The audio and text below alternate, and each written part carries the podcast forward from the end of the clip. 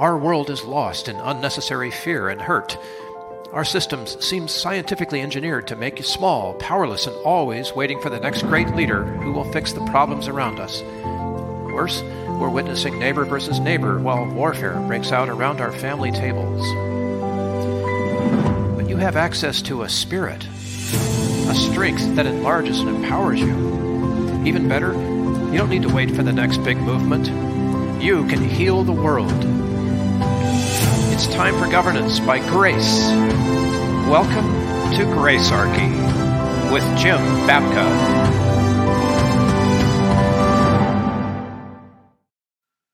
You know, Jim, I've been looking forward to this conversation for a while because uh, for those of you who haven't heard Jim talk about rights and government, uh, the, the very few of you who haven't yet heard Jim talk about those things, uh, he's an expert. And so clear. And I offer this as sort of a, a promo for the show, but we're going to answer these kinds of concepts in the context of something that's bigger than that. Uh, the title is Are Americans Brainwashed into Submission? And this is a really difficult question to answer, honestly, you know, Jim, and, and I'm looking forward to how this is going to develop and, and the points you're going to make. But uh, let, let's start out and just say that yes. Let's let's start with government. Let's start with the government. We're all thinking about the government here, election year. Okay. Is it true that we've fallen too much in love with our government? Yes. And in fact, I actually take a pretty strong stance on this. So this show is brought to uh, brought to you by the Zero Aggression Project, zero aggression project dot org.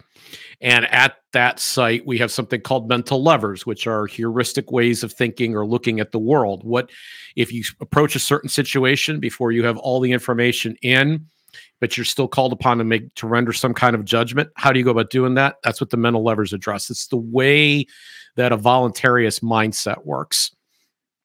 And one of the levers that we have there is on Stockholm Syndrome. And we mean it in the sense that people are way too willing to accept what they've been told in civics class, what they're told by the media, and then what they're told uh, by politicians, particularly those that are on their team.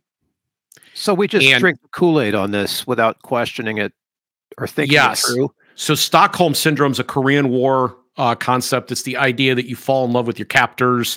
You start to to repeat their propaganda, right? right? Okay. So you're you're being prisoned, and and and maybe even tortured in some cases, right? Bad things might still be happening to you, but you still endorse. It's very closely related to a new concept that came along years later called gaslighting, right? Which is where right. you start to doubt yourself and believe the person who puts the bad ideas in your head.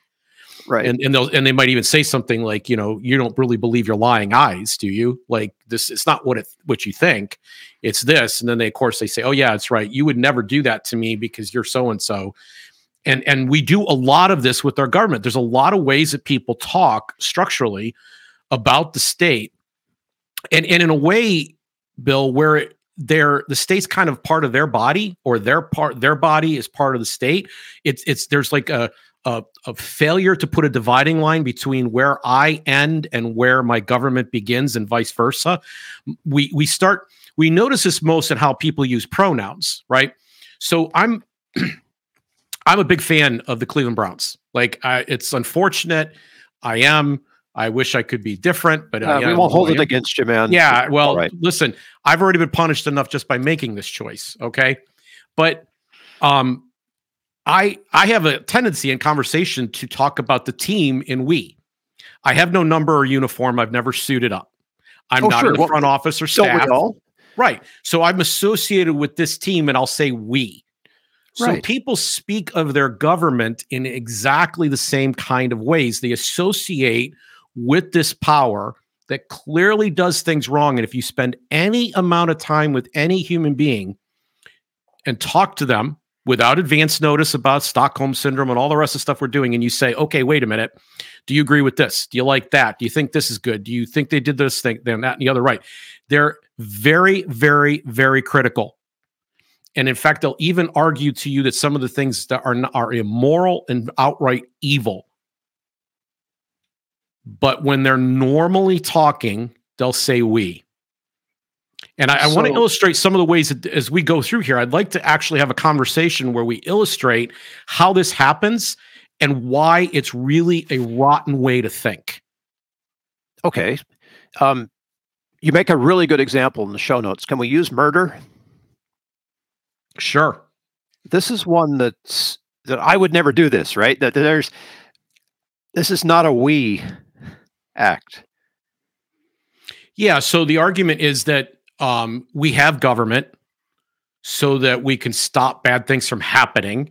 Right. And then the chief thing that would go on such a list, the one that has the least debate or dispute, is murder. We can sure. all naturally agree that murder's wrong. That's not a great thing, right? Now, we may make specific exceptions for specific people at specific times, but we can all agree that as a general principle, murder is evil. And so you could say that that the purpose of forming a government, one of the purposes of it might be to punish those or even capture those who would do murder. Sure. Makes sense. Okay. I'm with and this so comes far. Okay, this comes out of an idea that a lot of people call the social contract. Sure. So, okay, so the social contract is actually a, a thought from guys like uh, uh, Thomas uh, Hobbes and and uh, John Locke, right? These are two of the most famous purveyors of this idea. Rousseau had his own version of it, and and essentially, it's it it are, we argue that human beings exist in a state of nature, and as Hobbes put it, it's nasty, brutish, right? It's short, it's solitary. And it's a war of all against all. We would all be vulnerable to each other if we didn't set up some kind of agreement. Now, what right. he argues then is that we actually, and in fact, the cover of his book, Leviathan, has a giant water monster coming out of the water, and his he, he's, he's wearing like uh, armor, like chainmail.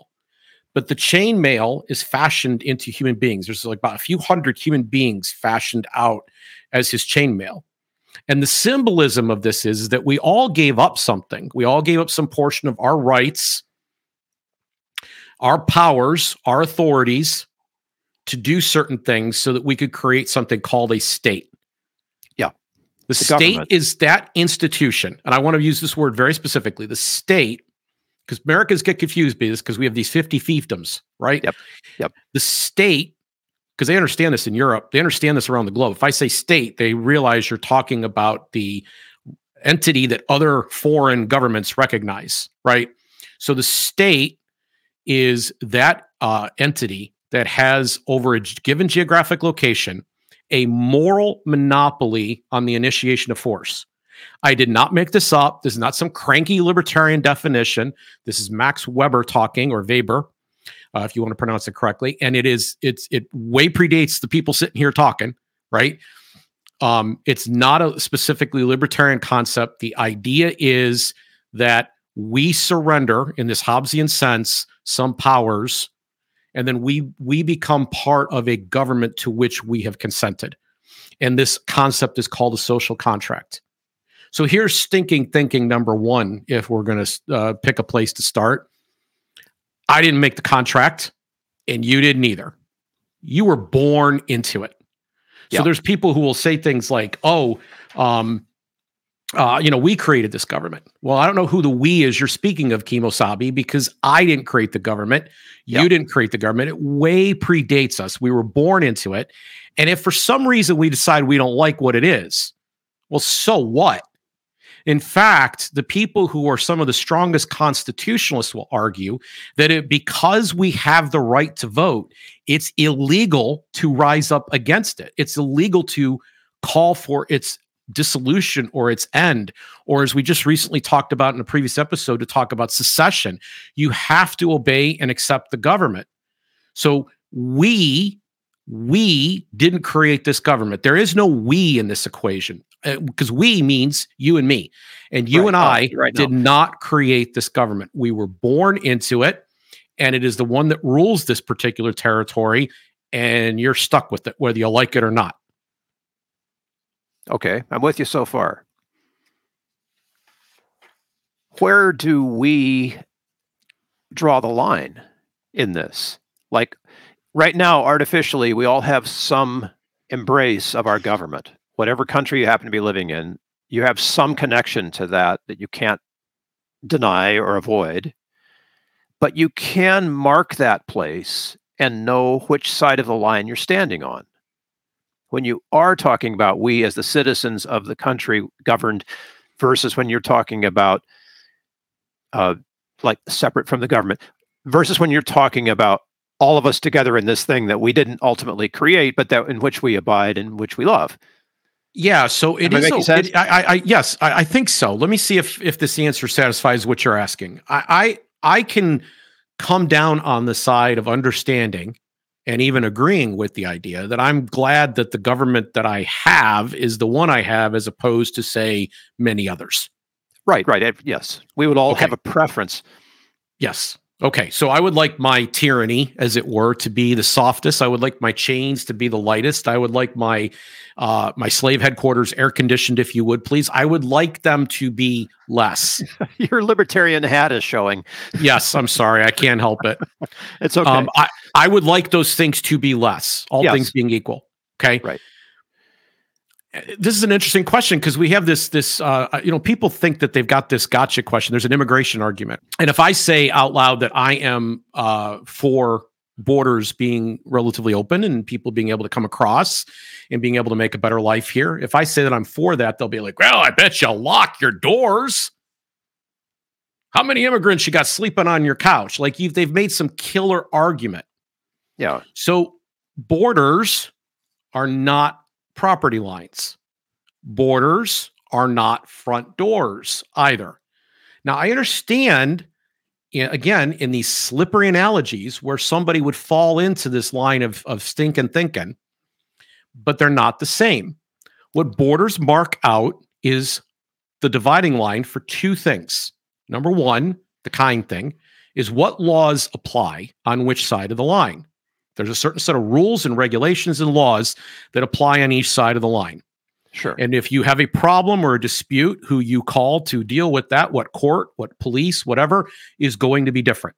So to keep this really nice and kind and simple, if you live in Illinois, you're going to have call Illinois authorities. But if something happens while you're in Missouri, even if you're a resident of Illinois, you're still going to call the Missouri authorities. Right. Conversely, if something happens in Arizona or Mexico, the same thing, rules apply. Okay? Makes the sense. Second thing is that you are all cattle. I hate to deliver this to you. Again, you think you're your government, but you're not. You're cattle. Uh, you're sheep. Your job is to be sheared. Your job is to be milked. Your job is to be taxed. That's what you do. So what, like criminal gangs, there are territories for governments, and they divide up the line as to who they're allowed to extort. And the people on one side of the line, the Illinois side of the line, get extorted by the Illinois uh, gang. And the people on the Missouri side of the line get extorted by the Missouri. I, I don't know why I'm hung up on Illinois and Missouri today, but that's where we'll go with this. Well, that's okay. It costs less in either of those places in California. So that's a good right, thing. Right. And California has their own policies for shearing and, and, yeah, and milking we, as well. Definitely but do. That's the reason for a border. That's what a border yeah. determines. That's the whole nine yards. It's Inside, administrative, right? Exactly. On either side of that border, there's a whole bunch of public space, and there are a whole bunch of free people who choose to have relationships with other people. And if somebody comes trotting across the line from Missouri into Illinois, uh, they can choose to free uh, freely associate with one another. And nobody listening right now has a problem with that until I change the line randomly to Mexico versus the United States. And when somebody comes in across uh, the Mexican line, they're like, whoa, whoa, wait a minute. Well, I mean, we've had, we've, I don't want to go too deeply because we've d- addressed immigration in multiple episodes here. But my point is that there's a whole bunch of public space, and then there's the p- space that I own. Now, let's say, for example, I want to share that space with somebody, or let's say I want to rent them that space, or let's say I have a job that I want to extend to that person. All of those things are my right to do on this side of the line. And so I can invite anybody in to those spaces that I want. Your border doesn't allow you to tell me what relationships I can and cannot have. Sure. That makes sense. Okay. And the fuzziness of this whole thing is that you don't own the border. There's even people who claim to be libertarian who don't understand this. The border does not belong to you. The border belongs to your masters. The border yes. belongs to, don't, don't get all Stockholm Syndrome on me here, the people who are milking, who are sharing, who are taxing us. That's the border. That's who it belongs to. I'm with you on that. And and and we go along with that because it feels good, right? We're patriotic. Yes. So there is a difference between loving your country and loving your government. In fact, you could very much love your country and hate your government. That's that's completely, there's nothing inconsistent, immoral, or wrong about that. And, and so it's interesting because when before uh, various events, we have basically a, uh, uh, we have kind of this civic deism that we practice where there's kind of this right. generic God who uh, who is represented by the totem of the flag, and we all stand up and we they play a song, and we have to be in the proper, you know, the, if men have to have their hats removed, and we all have to be standing, and it's probably preferable that we mouth the words uh, to a song that we probably can't sing because of the octave ranges in it, and and we it, it's it's like an invocation that allows us to proceed. And I thought it was interesting during the Super Bowl recently that they started off with America the Beautiful, because that's a kind of song uh, strictly about the country, right? Right, yes. And then we go into our national anthem, which is a song about war. Yep. It's hard to swallow that when you start to think of it the right way. Yeah, and and so, and and, and then they always, you know, finish with the uh, planes flying overhead, the military yep. planes. So military. Our greatness is represented by the same thing that any other country, by the way, that has parades, right? With their, they bring out their weapons and show how powerful they are, you know, boom, yep. boom. I, I, I, again, people start associating themselves with all of that stuff. I am those things.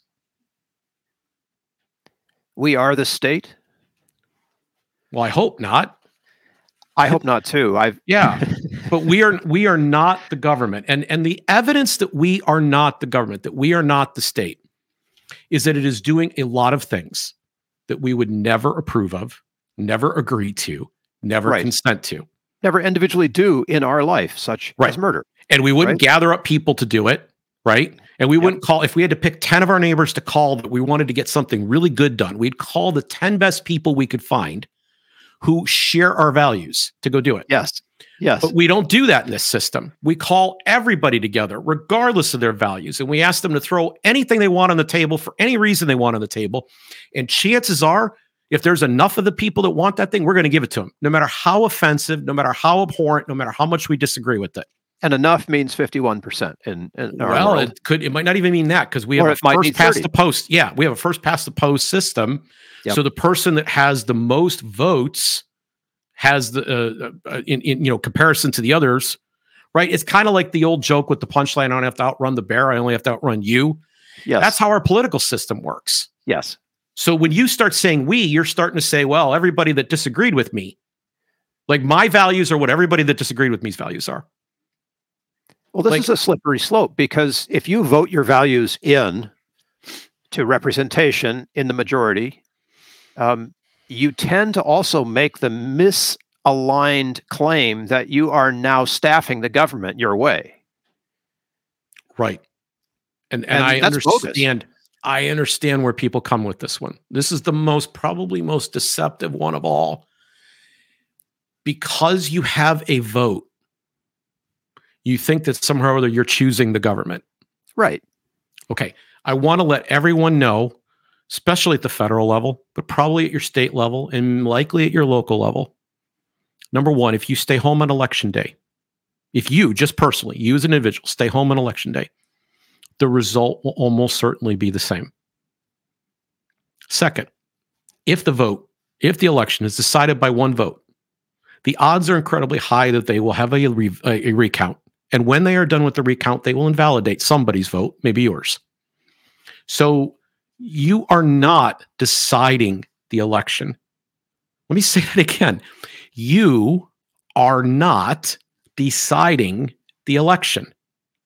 You didn't staff the government at the base level, this democracy. You did not do it because you're just one vote in a sea of votes.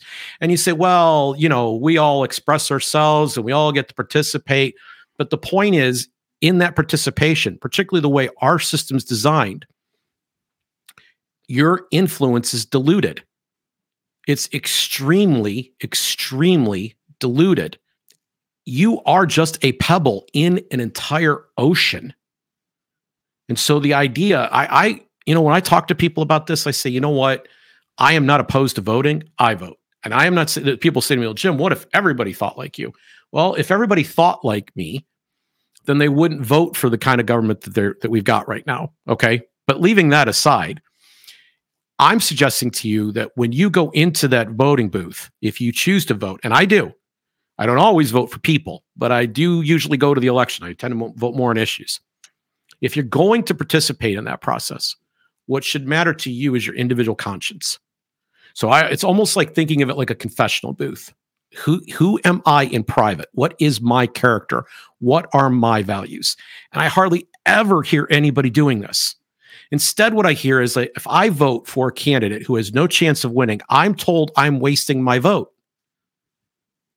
Well, that's the brainwashing thinking again. There it is. And and and I want to just expose how obvious the brainwashing is to everybody other than the person who says that. I want people to not say this anymore because it's because it's it's wrong. You just went from saying my your vote counts, your vote matters, you have to vote a certain way, to saying I voted a certain way, my vote doesn't count. Why doesn't my vote count? Let's say, well, your guy isn't going to win. So they actually have there's this is actually social science, political science. There's actually a law that says when you have this first past the vote system, it's called Duverger's Law, that people tend to vote for the candidate who has the best chance to defeat the one they hate. Yes. Yes. Okay? We've talked about this before. This is the lesser of two evils is the yep. simple rule of this. So, but it comes down to only two, and we have to go with the one that has the best chance of stopping the person we dislike the most. So nobody votes for what they want. They vote for what they get. So here's another way that this is not your government. You do not choose the people that you're going to get to vote for at election time. They are chosen for you. And you are told which options are the most likely ones to win and how you should vote accordingly. So the idea that somehow they're like, you know, if we had something, there's this idea out there called liquid democracy, right? And it would mean that every one of us would have our own vote and we could vote on all the stuff that Congress votes on. But maybe we're busy and we don't have the time to do it. So, you know, I come to you, Bill, and say, Bill, I'm really busy. Can you take care of this? I'm going to give you my proxy. Now you have my vote and yours. And you're pretty good at this. Like I start telling people who are kind of busy that don't have time to follow all this stuff, hey, Bill's pretty good at this stuff. And you start collecting proxies and, and right now it's liquid in that at any moment I can take my proxy back. Say, you know what, Bill, I don't really like how you're doing the job anymore. I'm going to take it back. Sure. You know, and at least in that kind of system, you could argue that you had some say. Right. But we elect, uh, we get chosen, the people who are going to vote for are chosen for us. And then we're forced to pick between one of these two bad options. And if you're not, you're quote unquote wasting your vote. Yep. And then they go off and they don't even do what they promised to do. And what are you going to do about it? What are you going to do about that? Well, let me say I, one one more point about st- Let me say one more point about staffing the government, okay? Yeah. The overwhelming majority of people who work for the uh, government, who are employed there, the overwhelming majority are political appointees and and and civil servants. And they do most of the governing. So you have one representative out of four hundred thirty-five who was picked by roughly half, give or take, of the members of your particular congressional district, which, by the way, was gerrymandered so that one party or the other was going to win in advance. And then you participate in a statewide election where your vote is even more diluted for a senator.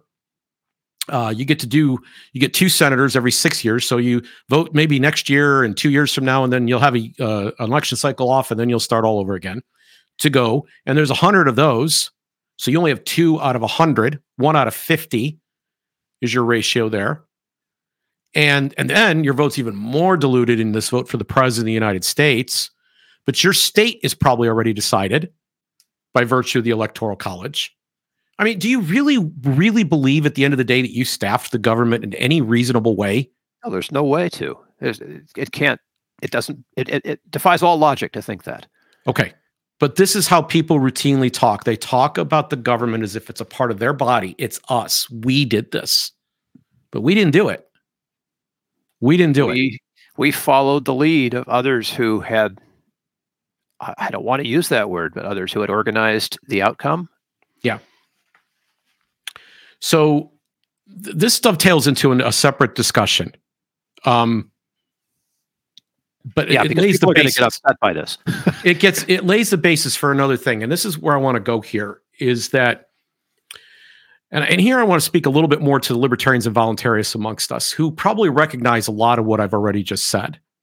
But we deal with this situation frequently in these conversations where people assume that certain people have rights to certain things. Sure. Yeah. Okay, our Declaration of Independence spells out at the very beginning that you and I have life, we have liberty, and the pursuit of happiness. These are the natural rights? These are natural rights. And I say natural because they're, uh, first of all, they're recognized. We all want these things. There's no dispute on any of this. Right? Worldwide, by the way, right? Worldwide. This is what we all want to be. We all want to be secure in our persons and property, able to pursue the things that we're after. We want to live in harmony and peace. That's what we want. We don't want people coming, breaking our stuff, stealing our stuff. We don't want people harming us or killing us. Those right. are all things that we want. But a right creates an obligation. And when that obligation is to leave you alone, we call that negative. I don't really like the terminology, but leaving you alone is negative. I don't, I, I don't, there's no burden on me specifically to leave you alone. It it doesn't, it doesn't hurt me not to punch you in the mouth. Okay. I'm not losing out. This is like debits and credits in accounting. Yes. If you're coming from that background. Yes. Doesn't make sense, but go with the terms because it'll okay. make sense. So this is negative, meaning it doesn't cost me anything. I don't, right. I don't have to do anything. But it, a positive liberty is one I have to pay for, or somebody has to pay for. Like there's a source for where, why we it, it, it comes about, where someone had to mix up their labor to make it happen. You said positive liberty. What meant positive right? Correct. Positive right. Yes, I did. Positive mean, right. Thank you. Yes. Positive right. This positive right. Excuse me. I thank you for correcting me on that. This yeah. positive right means that someone else had to pay for it. Okay. Okay, I'm with you. Yep. Now, the way that we typically do this, we we we don't want to be guilty of slavery. So what we do is we tax people and then we pay somebody else to do it. We take money from one group of people and we give it to somebody else to do it. So I'm, I'm, if I can just interrupt to clarify this, because this is getting the government involved. Yes. So my tax money helps to keep my right to life, liberty, and the pursuit of happiness uh, intact. Because the government's going to go out and take care of all the bad guys that, you know, annoy me. They're going to fix, they're going to block up all the murderers. They're going to, you know, make sure the public lands are safe and all of that. So this, is this my exchange? Were that it were so, right? That's supposedly the social contract. Right. Okay? But once they have that power, what do they do with it? They start inventing Everything. other rights for other people that are positive in nature. And they start expanding into other arenas. So I'm good with my tax dollars helping to support The, the the natural rights, helping to fund our defense of the natural rights. That's so a positive. I would, I would make an argument at the very end of the day that there isn't anything that the the state sh- that anybody could argue it should do that couldn't be done better voluntarily. Okay, don't want to get into that today because that's a whole nother set of episodes, and in, in variety of places we do get into that. What I want to stick to today is that your pos these positive rights. Require. So let's say you're going to say that everyone has the right to a gun. Now, I haven't heard too many people say that, right? But you need a tool of self-defense, so we're going to make sure everybody has one. Somebody would have to fund the program. We're like, well, okay, we have to get certain certified and training, and we got to do this, that, and the other. Somebody would pay for that. Now, that seems far-fetched, but we do the same thing with healthcare. We do the same thing with water. We do the same yep. thing with a host of things. We say that the government should provide these things. And there will be people who will go so far as to say that if you don't agree with this, you're evil. You're evil. If you're not willing to fork over and share some of what you have, uh, and that's what they call it, sharing. Like you could be stolen from and you're sharing. Like I wouldn't go up and down the street and say, I want to help the poor and hold a gun to you and say, give me your money. That would be wrong. I would have to ask you to do that voluntarily. And, and we have people who do this in churches and charities and whatnot. We have people yep, also sure create do. jobs and opportunities and ways to help people up. And I, frankly, I, you know, I, was, I spent a time at an event uh, put on by Iron Light in November, learning about how there's these uh, job, uh, they're kind of nonprofit, but they're also pro- for-profit uh, organizations that do like job searching, like help people line up work, recruiters yeah. and headhunters who work specifically to help people who've been convicted of a crime get a start. And companies know that that's who they're going. They're looking to do, give people second chances at life to get going again. And, and they're having tremendous success with this, because if somebody can get a job, a decent paying job, uh, particularly if they could do something they like, like think if you got somebody with real artistic talent that's been behind bars and you could hire an artist who, you know, didn't go through the normal certification routes, but they're, you know, Boku talented. And that they shared one of these stories with us. Guy's making a lot of money now too. He's really done well for his, for his employer and, and so forth. That's a good thing. I I'm suggesting to you, all of that stuff can be done voluntarily, but the idea that because you don't want to participate in somebody else's positive rights program that you're evil, I'm suggesting that that's wrong. Now I want to argue that not on a moral basis at the moment. I want to argue it on a more practical basis, because the state routinely fails at the functions it says it's carrying out. These things that they do for the poor, these things that they do to provide education, these things they do to provide healthcare, and so on and so on and so forth. These things they do to provide the water, they do them badly. They do them way, they, they're ham-handed, they're expensive. Um, sometimes they even deliver a tainted product. So I'm recently in a conversation, Bill, with a gentleman who is in Michigan, and we begin discussing the Flint water crisis. Oh, yeah, great one. Okay, so Flint water, this whole thing starts about twenty fourteen fifteen timeframe, mostly is wrapped up by twenty nineteen twenty, although there's still a little teeny tiny part of it dangling out there, okay? But to go from, let's say, twenty to, to be in conservative side, twenty fifteen to twenty nineteen is four years. Can we agree on that? Yeah. Let's just say that the crisis in Flint, which was water going through uh, uh, bad piping that was had lead in it, and then a subsequent cover-up of those facts by various people in federal and state and local government, all three levels implicated, the E P A on down. The idea that that happened and that that was okay for lead to end up in the drinking water of children actually happened in Flint, Michigan. So then I start to wonder about things. I, I start to say, well, okay, if the water is tainted and bad, then I assume that during the whole time that they were fixing the water problem, the city or county, it was a county in this particular case, did not charge the residents for water. That would make sense. No, they still charged them for they water. T- they charged them for water they couldn't use without it. Yes. Okay. So, so, so they, they don't, they don't stop billing the product. And, and I, then I assume, well, people can find another way to get water. Sure. Bottled water. Okay. So let's, let's talk about bottled water for just a second, because this is really important. Let's say you're going to the store, Bill, and you're buying bottled water. I don't have any label on this one here, but I got a bottle of water. Okay. And we'll pretend it's a main, a name brand. If I buy this bottle of water and, and start drinking it, I am buying it under the assumption that it's safe. Sure. It yes. doesn't have lead in it. Right. Okay. Now let's say I get news. It's a company I really like, and I've been buying their water for years, but I find out that there's lead in it. They've, they've been tainted. And I say to myself, that's too bad. I hope they can pull through it. You know what I'm going to do? I'm going to keep buying and drinking this water. I'm going to continue to buy this water, even if it takes them four years to turn their company around.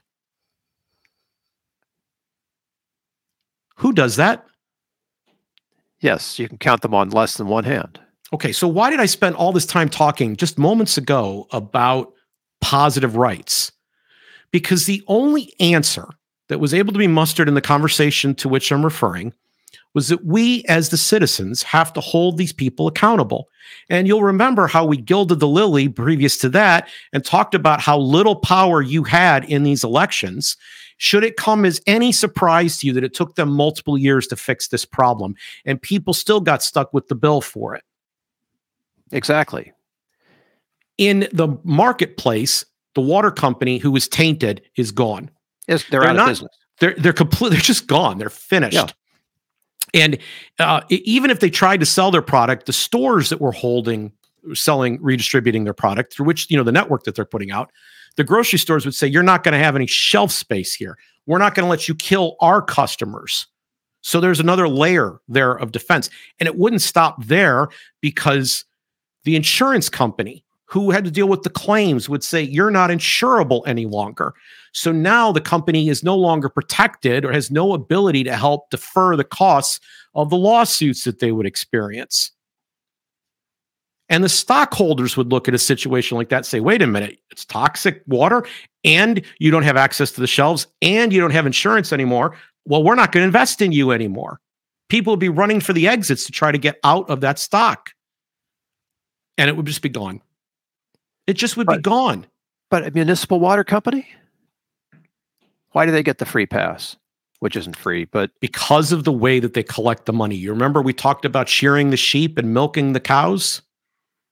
So when a, a pro, when a program becomes the government, they don't have to market and sell it anymore. They don't have to compete in a marketplace anymore. They don't have to do any of those things. They stole the money in the first place. And then they said, well, we've got all this loot. We got to pass some of it back to the people that we took it from. How are we going to keep their, our phony baloney gig going if we don't at least redistribute some of it back to them? And that's what they do. And they do it yep. badly. And, and they routinely and- do it badly. It's not like they do it a little bit badly. They routinely do it badly. The Flint water episode is very illustri- illustrative of how government responds. Okay? Now, I'm with you. Yep. I want to go one step further and talk about how the market responds. I just want to compare the two so you can understand this. So you're saying we have a right to water. That's where we're going here with this. We have this positive right to water. And if you oppose this, you're a bad person. Okay. Now I just explained to you how the government manages the water supply. Yeah. Let's look at the other side of this, because there's more than one way to get water. Okay. And I want to switch examples just a little bit to one that everybody who is a little closer to our age is going to remember. And those of you that don't, you're going to learn something new today. Is this the uh, the Tylenol? Tylenol. The great Tylenol debacle. In the, yeah. in, in the early, mid-eighties, there was a, uh, somebody poisoned uh, Tylenol. Bottles of Tylenol. Individually poisoned the bottles, laced them with cyanide. And people died. Not a lot, just a few people. Didn't take much. A couple of people die, and all of a sudden we realized the problem. And then they traced it to the shelf and figured out that it was all Tylenol bottles. The thing that the people who had died had in common was they had taken Tylenol. One person was likely responsible for this whole thing. And so there you go. I want to be clear. This is not Tylenol poisoning its customers. Let's be one hundred percent clear yes. about this. This was somebody opening the bottles. So right now, you take for granted that there is a safety cap on the top of that bottle. We're going to get to that in just a moment. Back then, that didn't exist. We're going to tell you how that happened. This is the history of that, the history of the safety cap. So the first thing that happens is that Tylenol pulls their product off the shelf. Nobody had to tell them to do that. Nobody had to say, you're taking your product. They pulled the product right away. They recalled it everywhere it existed across the country at great expense, because these companies don't want their customers to die while using their product. Exactly. That seems okay. obvious. And, and, and, and we have a modern example of this. Before the recent sickness that we call C, we don't use the words here because of the algorithm. Before that happened, uh, as it was starting in March of twenty twenty, Disney closed parks. N B A, N C double A, they had a big tournament going on. They shut everything down during their most profitable season of their year.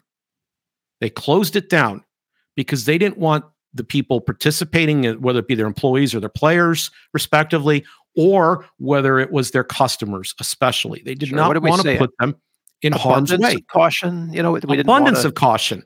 You know, it was so they didn't, you know, because I hear, well, you know.